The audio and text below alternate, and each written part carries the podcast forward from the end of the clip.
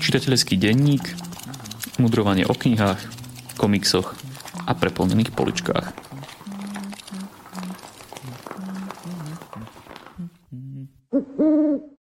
Vítajte pri počúvaní 12. čitateľského denníka. Ja som Jakub a dnešná epizóda bude špeciálna. Namiesto Šimona som oslovil 5 čitateľov z rôznych oborov, ktorí vám predstavia tie najlepšie knihy, aké v uplynulom roku čítali. Čo oslovilo architektku, historika, psychologičku, vikára či výtvarničku? Počúvajte náš podcast a dozviete sa viac. Zuzka Lenartová, psychologička a organizátorka vedomostného kvízu v Bašte. Ja som si vybrala v konečnom dôsledku vlastne 6 kníh, ale zaobalím to tak dokonale, že jedna bude za dve. Tak, také číslo jedna by som určite vybrala nové vydania Harryho Pottera od štúdia Mina Lima, ktoré teda prinášajú klasický príbeh Harryho, čarodejníka v nádherných ilustrovaných a dokonale zdobených e, knihách. Potom som si vybrala knihu Kvety pre Algernona od Daniela Kiesa. Je to príbeh chalana Charlieho, ktorý je teda mentálne retardovaný a podstupuje experimentálnu liečbu na zdvihnutie IQ. Tretou knihou je Amerikánka od Chimamandy Adichie. Pre touto knihou som mala veľký rešpekt. Je to príbeh Černošky, Ifemelu, ktorá sa teda presťahuje a začne študovať v Amerike. Je to príbeh o láske, o Afrike a o Amerike a o vnímaní Afričanov v Amerike. Štvrtou knihou je opäť hrubá kniha Jeden z nás príbeh o Norsku od Asne Sirstad, čo je vlastne kniha o Breivikovi a príbeh Breivika ako takého sa prelína s príbehom niektorých z jeho obetí. No a ako posledná kniha, ktorá teda ma tento rok veľmi zaujala, je kniha, ktorá sa volá Nikdy nie je neskoro na šťastné detstvo od Bena Furmana.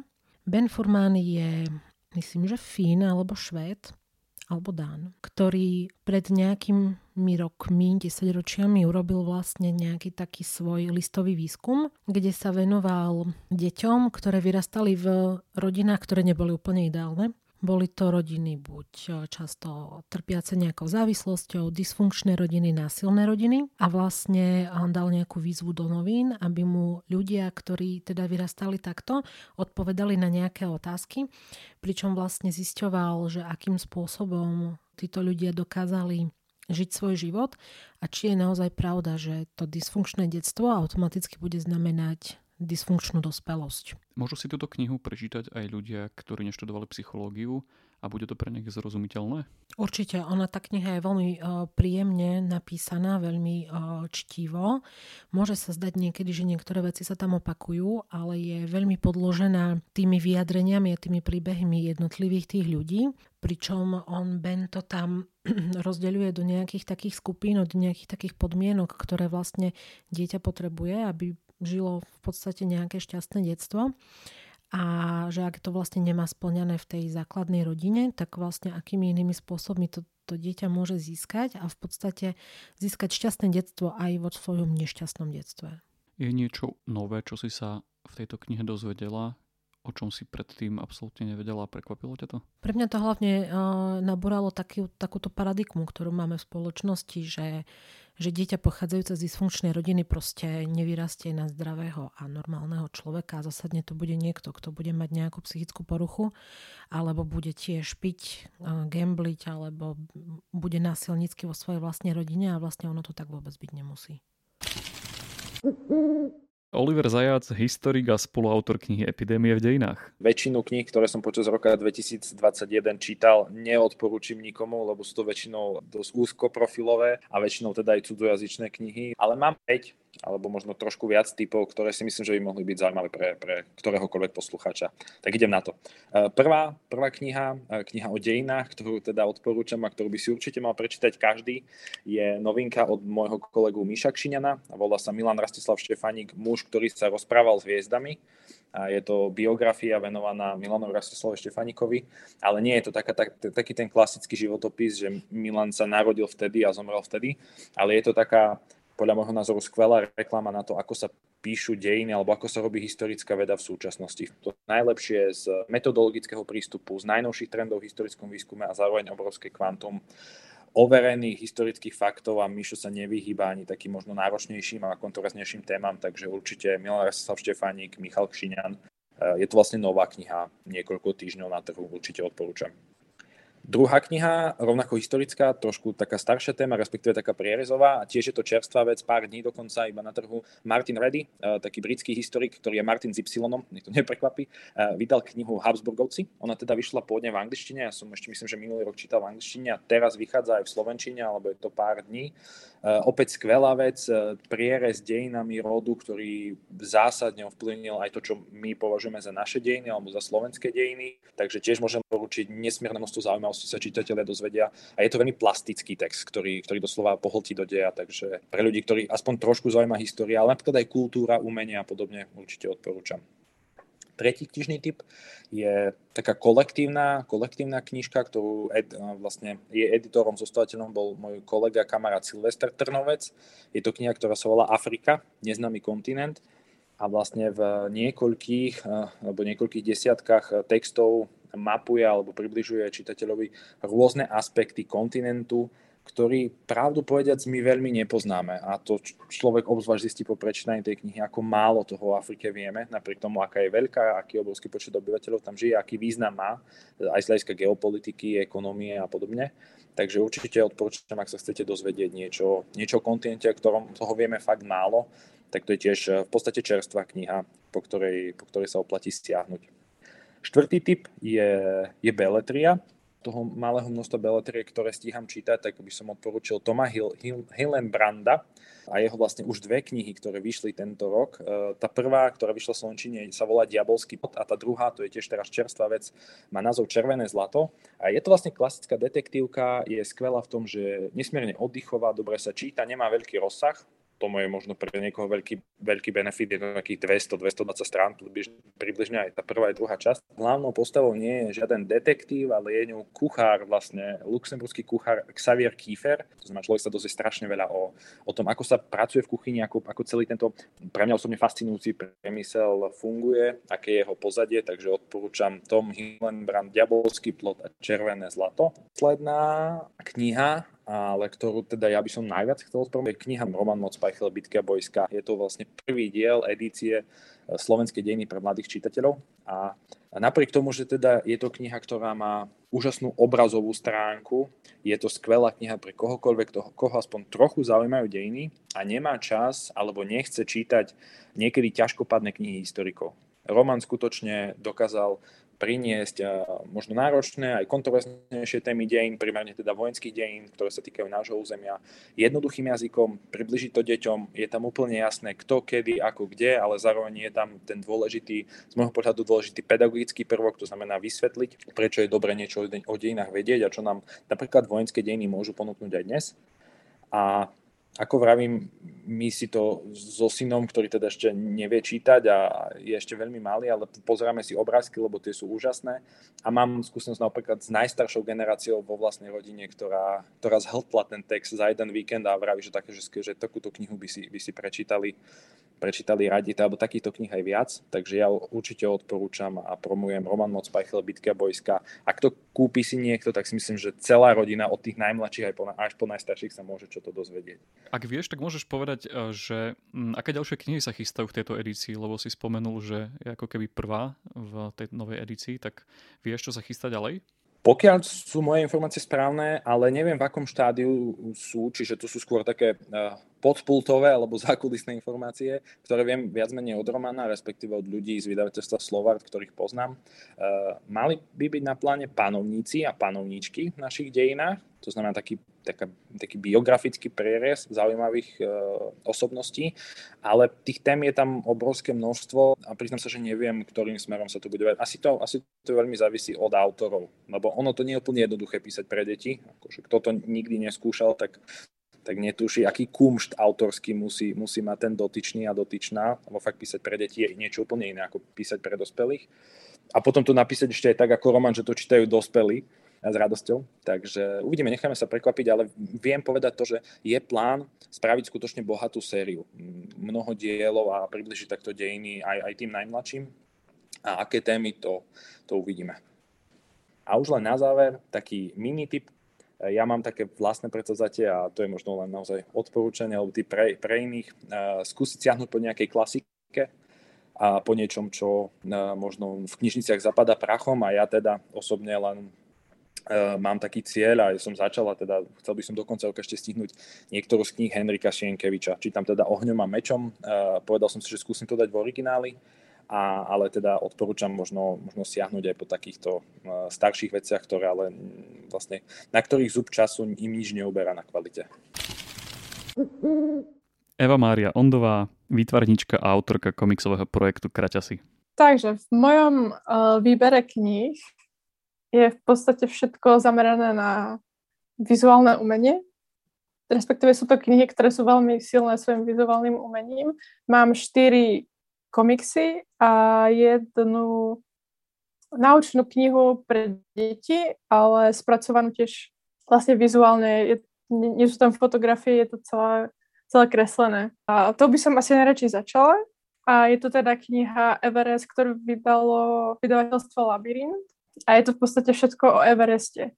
Nejaké tie základné údaje, príbehy horolescov, o prírode, ktorá sa tam nachádza, príbehy výstupov, rôzne legendy z tej oblasti. Je tam potom samozrejme aj časť o tom, ako sa tam teraz hromadí neporiadok. A autorom je teda Sang uh, Francis a ilustroval to Lisk Feng. Vždycky som mala rada encyklopédie, takže to proste musí byť na mojom liste. Ďalším dielom, ktoré by som rada dala do pozornosti, je Jana Líška a ja. Je to francúzsky komiks, ktoré vydalo vydavateľstvo A. Je preložené do Slovenčiny teda. Písala to Isabel Arno a ilustrovala Fanny Britt. A je to o dievčatku Helen na, na základnej škole, ktorú jej donedávna kamarátky začali teraz šikanovať. A ona sa teda vysporiadáva tým svojim vlastným spôsobom, že sa začíta do knížky o Jane Ejrovej, ktorú poznáme, že to bolo to ako to káčatko, z ktorej bolo to labuť. A je to vlastne knižka o hľadaní spriaznených duší. A má krásnu jemnú kresbu. A je to teda skôr určené pre deti. Ďalším filmom, ktoré by som chcela dať do pozornosti, je komiks skôr už z toho young adult obdobia, teda zo, zo strednej školy a je od dvojice Mariko Tamaki a Jilen Tamaki, ktoré možno poznáte z komiksu Jedno obyčajné leto, ktorý teda vyšiel v preklade. A ja mám teraz na mysli iné ich dielko a volá sa Skim. Je to teda meno hlavnej hrdinky, ktorá je Kim a prezvajú s Kim. A je to o dievčati, ktoré sa zamiluje do svojej učiteľky. Rozberá dosť vážne, citlivé témy, a ak si čítali jedno obyčajné leto, tak v čom si sú si podobné, že jeden aj druhý komiks je vlastne akýmsi uhlom pohľadu toho mladého človeka, ktorý on sa učí vnímať také tie nuancy vzťahov a toho, čo teraz prežívajú dospelí, čomu treba ešte nerozumie, čomu možno rozumieme skôr my čitatelia, ktorí sme, dajme tomu, starší. A kresba je teda tiež, tiež výborná. Vino tam pre mňa určité inšpirácie mango a je to čierno-biele. A sú tam čardenice, ktoré sa ukážu, že sú v skutočnosti stretnutím anonimných alkoholikov, takže to ma baví. Ďalším komiksom, v ktorom sú čarodejnice, je komiks Gash od Alexisa Dikona. A Gash vlastne znamená z gelštiny tabu, alebo kliatbu. Tento rok som teda čítala druhé pokračovanie. Myslím, že by to mala byť trilógia. Je to vlastne komiks o, o tom, že zomrie panovník určitého fantasy sveta vlastného pre, pre toto dielo a jeho akoby čarodej radca zvolá všetkých veľmožov alebo určite vyššie postavených napríklad sudcov a lekárov a podobne z toho kraja do paláca a tam im zadá tri úlohy a kto ich splní, tak sa stane novým panovníkom. A vlastne všetci sú viazaní tým to akoby kliatbou, tým sľubom, tým geš. A je vlastne krásny ako na začiatku úvod, tak ako vysvetlenie toho slova, že je toto akoby tá vec, čo ťa k niečomu viaže, je to ten sľub, ale vlastne ten geš nikdy neostane ako neprelomený, že to je proste ako ten, neviem, či je správne slovo paradox, ale to je to, že proste ako ten sľub, sa vždy poruší. A je to určitom zachovaní si ľudskosti, no, napriek tomu, že chceš čo si dosiahnuť, tak akým spôsobom potom ideš. Tá kresba je veľmi dynamická, veľmi ako taká, proste ako až s nejakým, neviem, či to je uhlík, alebo či to je nejaký ako vyschnutý dušový štetec a proste vidieť, ako ten, ten pán prišiel a proste ako tam nahodil tie linky a zároveň je to vyfarbené ako takými pastelovými farbami, takže je to proste nádherné. A samozrejme odporúčam začať prvou časťou teda. No, a dostávam sa k poslednému môjmu výberu a tým je Comics Friday, ktorý napísal Ed Brubaker a kreslí ho Marcos Martin, vyfarbuje to Monca Vincente. Je to komiks, ktorý vychádza zo Šitovo. Friday je teda hlavné meno hrinky do Slovenčiny preložené ako piatok, ale to znamená ako aké zvláštne meno majú niekedy v iných krajinách. A vyšli zatiaľ tri časti. Vydáva to Panel Syndicate, čiže je to možné si priamo stiahnuť do počítača, prípadne pre tých, ktorí majú radi komiksy na papieri, tak teraz vydal Image Comics tie tri časti spoločne. A je to taká ako, je, je to láska k young adult novelám o detektívoch a to ako srší z každej časti toho príbehu. Odohráva sa to pred Vianocami, takže je to vhodné na toto obdobie kedy hlavná hrinka Friday sa vracia z vysokej školy domov, ako s rôznymi tými myšlienkami, čo všetko sa zmenilo, ako sa zmenila ona a než vôbec sa dostane z tej stanice, kedy vystúpi z toho vlaku k sebe domov, tak sa samozrejme zapletie do ďalšieho detektívneho prípadu so svojím spoločníkom Lancelotom. Keďže boli od malička, kedy sa stretli, tak bolo takéto duo proste tých detektívov, ktoré určite poznáte všetci, ako tá slavná Peťka a podobne. A teraz sa za, zamotáva do ďalšieho prípadu, ale s tým, že už ako nie je ten detský detektív, že proste ako takmer dospelý človek. Je to akoby náš svet, ale zároveň sa tam začínajú pomaly črtať určité fantazijné prvky. Odohrá sa to v mestečku Kings Hill. Zatiaľ sa to, to by nedá povedať viac, bez, samozrejme bez nejakých spoilerov. Vyšlo len tri časti, ešte teda to bude pokračovať ďalej. Ale to, má to skvelú atmosféru, doraz to v zime, proste ako krásne tam sneží, takže si ako taký naobliekaný. Tie postavy sú ako zaujímavé, sympatické, každý má nejaké svoje tajomstvá z minulosti, ktoré sa postupne ako dostávajú na povrch a samozrejme nejaké ako tajomstvá toho mestečka. Takže to by som teda veľmi odporúčala. Ja mám Eda Brubekra spojeného s takými chlapáckými tvrdými príbehmi, nejakými noárovými a, a, a krymy a takto. Je to cítiť na, na tomto príbehu, ktorý je určený mladým čitateľom? Práve kvôli tomu porovnaniu som nedávno do, dočítala zatmievačku. Takže som chcela, ako to skončí, aby som ako vedel, že čo môžem očakávať od tohto ako novej veci, ktorá je v určitom procese a sa rozvíja. A je to fakt iné, je to fakt ako...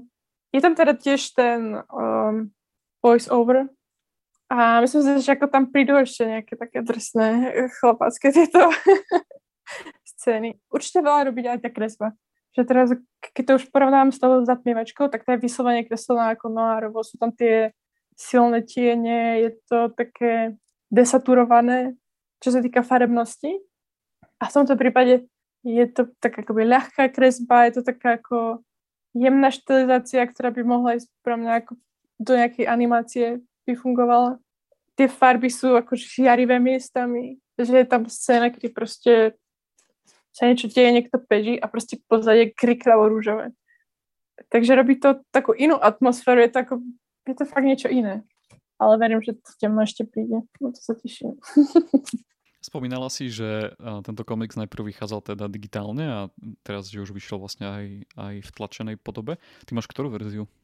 Ja som to vychťala v podstate od začiatku, kedy vyšla tá prvá časť. To je, ako, to, to je v podstate z môjho zoznamu jediná vec, ktorá vyšla tento rok, ktorá ako novinka. A tlačená verzia vyšla asi pred mesiacom, alebo minulý mesiac a je na ceste ku mne. Takže aj, aj. Hej, ako to, na to sa fakt teším, že si to proste ako spravím si kakao a to prečítam ráno, jak deň pred Vianocami, kedy sa to odohráva. Filip Pangrác, výkar Bardiovského zboru Cirkvi Bratskej.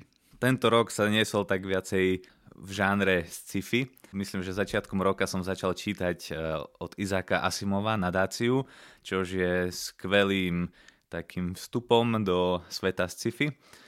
Nebolo to moje prvé sci-fi dielo, ale predsa len veľmi odporúčam, veľmi dobre napísaná. Nadácia je zaujímavá práve preto, že podáva ten svet sci-fi v takých väčších, väčších dejových celkoch, respektíve že sa nezameriava príliš na jednu postavu a na krátke obdobie, ale sústreďuje sa veľmi na obrovské obdobia, dlhé obdobia a toho, ako by sa ľudstvo mohlo vyvíjať a kde ten vývin ľudí vlastne speje.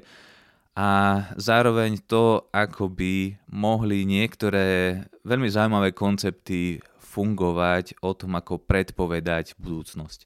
Preto nadácia je veľmi zaujímavá a veľmi dobre začína prvou knihou a, a nedávno vyšiel aj seriál Nadácia, ktorý veľmi neodporúčam. Ďalším vstupom je svet uh, tiež sci-fi, svet Warhammeru. Je to sci-fi svet, ktorý je veľmi zaujímavý tým, že sa vlastne všetko Všetko je to zamerané na ľudstvo, ktoré zavrhlo náboženstvo, zavrhlo bohov, a predsa ako si zlo a bohovia chaosu neprestali existovať s tým, že ľudia zavrhli tieto, túto vieru a zrazu sa chaos začína prejavovať v celej galaxii.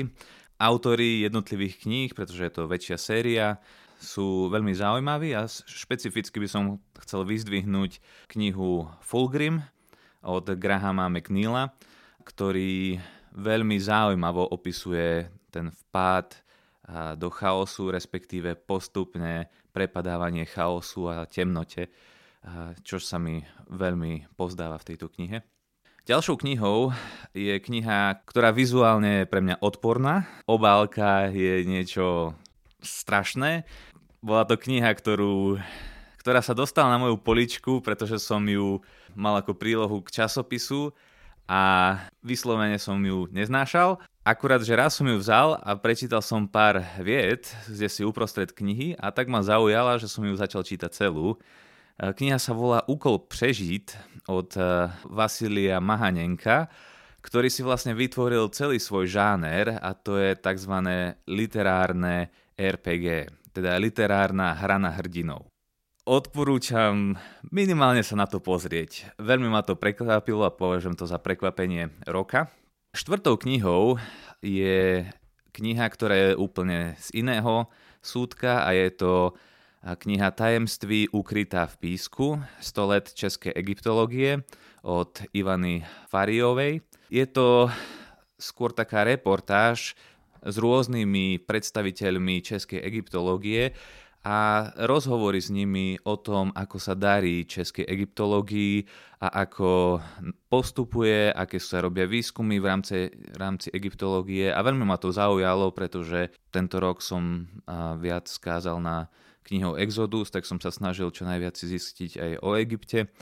Táto kniha mi veľmi pomohla tak troška viacej vhupnúť do, do Egypta a do témy Egypta, viac ma zauč- začal zaujímať e, Egypt, staroveký Egypt. A piata kniha, o ktorej by som možno, možno troška viac povedal, sú Hovory o neobyčajnom kresťanstve od C.S. Lewisa. Táto kniha je kniha, ktorá mi už dlhšie stála na poličke a už som ju kedysi začal a predsa som ju nedokončil a znova som ju tento rok začal a je to podľa mňa veľmi skvelá kniha práve kvôli autorovi, práve kvôli tomu, že C.S. Lewis bol kedysi ateistom a práve argumenty pre kresťanstvo ho presvedčili, aby viac premýšľal o Bohu a potom uveril v Boha. A veľmi sa mi páči práve na tejto knihe, že Lewis sa nebojí rozmýšľať, nebojí sa prezentovať rôzne argumenty pre kresťanstvo, a práve to je na tom veľmi atraktívne, že Lewis naozaj cítiť za tou knihou, že má veľa vecí premyslených, napriek tomu, že je to už starší autor, že už vlastne dávnejšie zomrel a, a predsa žil aj v troška inej dobe, predsa je vidno, že množstvo jeho otázok, ktoré mal ako ateista, množstvo vecí, ktoré si potreboval ujasniť, čo sa týka morálky, čo sa týka viery. Mnohé z týchto vecí rozoberá práve v tejto knihe a načrtáva čitateľom, aký je postoj toho kresťanstva, aký, aký je význam celého kresťanstva a dôležitosť aj skúmať Boha kresťanstva. Takže veľmi odporúčam aj túto knihu od C.S. Lewisa hovorí. Aké témy Lewis rozoberá v tejto knihe? Rozoberá viacero tém od manželstva cez problémy dobrá a zlá, ľudskú prirodzenosť, zároveň aj to, čomu vlastne veria a kresťania. Celú knihu má vlastne rozdelené do takých menších, do štyroch menších kníh, v ktorých vlastne rozoberá nielen to, čo kresťania veria, ale aj to, kto Boh je. A podľa mňa to rozoberá veľmi akože dobrým a príjemným spôsobom, ktorý je, sa veľmi dobre číta. Ako si už spomenul, Louis je už asi 50 rokov po smrti. Prečo ho ľudia stále čítajú? Prečo je stále príťažlivý pre nových a nových čitateľov? Myslím si, že je to práve kvôli tomu, ako kvôli jeho pohľadu na svet a zároveň kvôli tomu, že je veľmi dobrým písateľom a dokáže v veľmi živých a zaujímavých obrazoch, ale aj príkladoch zo života podať hlboké či už teologické alebo duchovné pravdy, ale aj zároveň zložité koncepty dokáže vysvetliť na veľmi jednoduchých príkladoch a to je podľa mňa ako skvelé u každého autora, ktorý to dokáže takto podať. Alenka Petejová, architektka a spoluautorka vedeckého podcastu AdHoc. Zoznam mojich piatich zaujímavých knižných typov za tento rok začnem žánrom, ktorý nikdy nepatril medzi mnou extra preferované žánre a to je komiks. Tento rok sa mi ale do ruky dostali dve výborné komiksové knižky, ktoré môžem s kľudným svedomím odporučiť aj nekomiksovému publiku. Jedna z nich sa volá Rudo, tu napísal slovenský autor Daniel Majling a garantujem vám, že sa vám táto kniha bude páčiť, ak máte radi iróniu a čierny, občas možno aj trochu nekorektný humor. Druhý vynikajúci komiks, ktorý som čítala tento rok, vydalo moje obľúbené vydavateľstvo Absint. Volá sa Vo vlnách a jeho autorom je surfer a ilustrátor AJ Dango. Vo vlnách je grafický román, ktorého hlavnou témou je láska a surfovanie, čo možno znie tak nahodilo, ale autorovi sa darí v tejto knižke nenútene a pekne tieto dve témy prepájať. Príbeh je autobiografický, napísaný veľmi jednoducho a pojednáva okrem surfovania a lásky aj o smrti a smutku. AJova priateľka a hlavná hrdinka tejto knihy totiž e, v mladom veku podľahne rakovine a komiks vo vlnách je vlastne spôsobom, ako sa autor vyrovnáva so stratou milovanej osoby. Tento komik sa teda nekončí happy endom, ale napriek tomu je krásny, lebo okrem toho, že je dobre napísaný, je aj nádherne ilustrovaný, je to jednoducho vynikajúci darček, ktorý bude ozdobou každej domácej knižnice.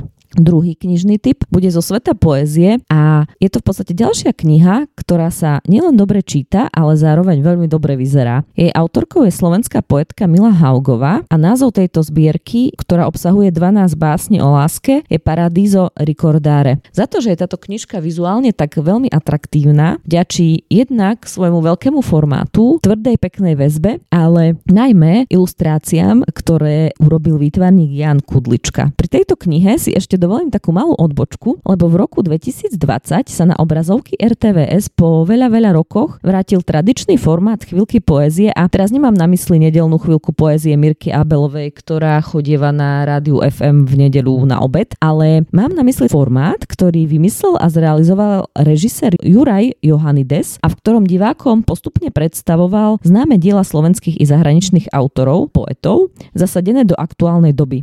Čo sa mi na tom formáte páčilo je, že mm, sa nevyhýbal ani kontroverzným témam a často reflektoval aktuálne dianie, rôzne medzinárodné výročia a iné udalosti. Napríklad, keď dostala medzinárodnú cenu poetka Mila Haugová, dali básňam o láske, ktoré vám odporúčam, tvár Tania Pauhofová a Jonathan Pastyrčák, vezúci sa v električke a bolo to krásne. Naozaj odporúčam tento a aj iné diely pozrieť si v archíve RTVS. Ak je váš vzťah poezii vlážny, možno práve vďaka tomuto formátu objavíte jej čaro.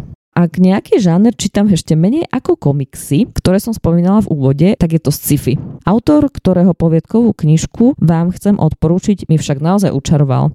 Volá sa Ted Chang a možno ani netušíte, že jeho tvorbu vlastne už poznáte. Na motívy jednej z jeho poviedok, ktorá sa volá Príbehy vášho života, bol totiž natočený známy sci-fi film Arrival. Ja vám okrem tejto prvej poviedkovej knihy odporúčam aj jeho druhú knihu poviedok. Tá sa volá Výdych a hoci spadá pod hlavičku sci-fi, absolútne absolútne to nie je také štandardné sci-fi, ako by ste možno očakávali, čiže ďaleká budúcnosť, mimozemšťania, rakety a podobne. Ted Chiang siaha síce vo svojich poviedkach po futuristických témach, ale sú to skôr také myšlienkové úlety, ktoré vás donútia položiť si množstvo otázok, premyšľať nad budúcnosťou, nepoznanými svetami, tým, čo je správne, čo nie a tak ďalej. Jeho poviedky sú pomerne krátke, ale za to vždy skvele vypointované. A mňa rovnako ako táto poviedková kniha veľmi bavili aj poznámky autora, ktoré sa nachádzajú na konci knihy a ktoré pekne dovysvetľujú kontext a pozadie jednotlivých poviedok a tiež doslov Juraja Malička. Je to fakt veľmi podnetné čítanie, preto si buďte istí, že ak aj nebudete po prečítaní tejto knihy fanúšikom sci-fi, isto sa stanete fanúšikmi teda Čianga.